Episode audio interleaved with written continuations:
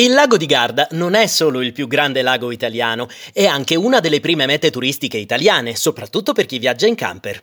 Qui si può trovare proprio tutto, dall'accoglienza straordinaria in ogni paese del lungolago all'elevata qualità dei campeggi e delle aree attrezzate, dai numerosi percorsi trekking e per cicloturisti agli spot per le immersioni e per il windsurf. Per non parlare dei siti di interesse culturale e storico, della cucina, del vino, dei parchi di divertimento.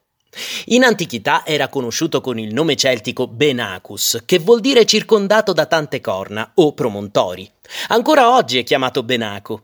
La radice del termine Garda, comune a diverse località, è di origine germanica e significa luogo di guardia.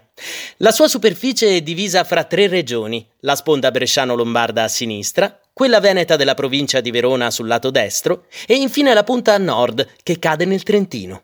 La parte settentrionale del lago di Garda è formata da una valle stretta e lunga che si insinua tra le Alpi.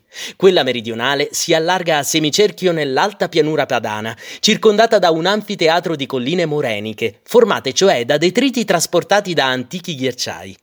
Il microclima creato dal bacino del Garda presenta escursioni termiche modeste che rendono l'inverno della zona particolarmente mite rispetto alle aree limitrofe. Non a caso, per le condizioni climatiche favorevoli per determinate colture, la riva veronese è chiamata anche Riviera degli Olivi, presenti in misura massiccia nella zona, mentre la sponda bresciana è famosa anche come Riviera dei Limoni, coltivati in giardini realizzati su gradinate di pilastri e muratura a ciottoli.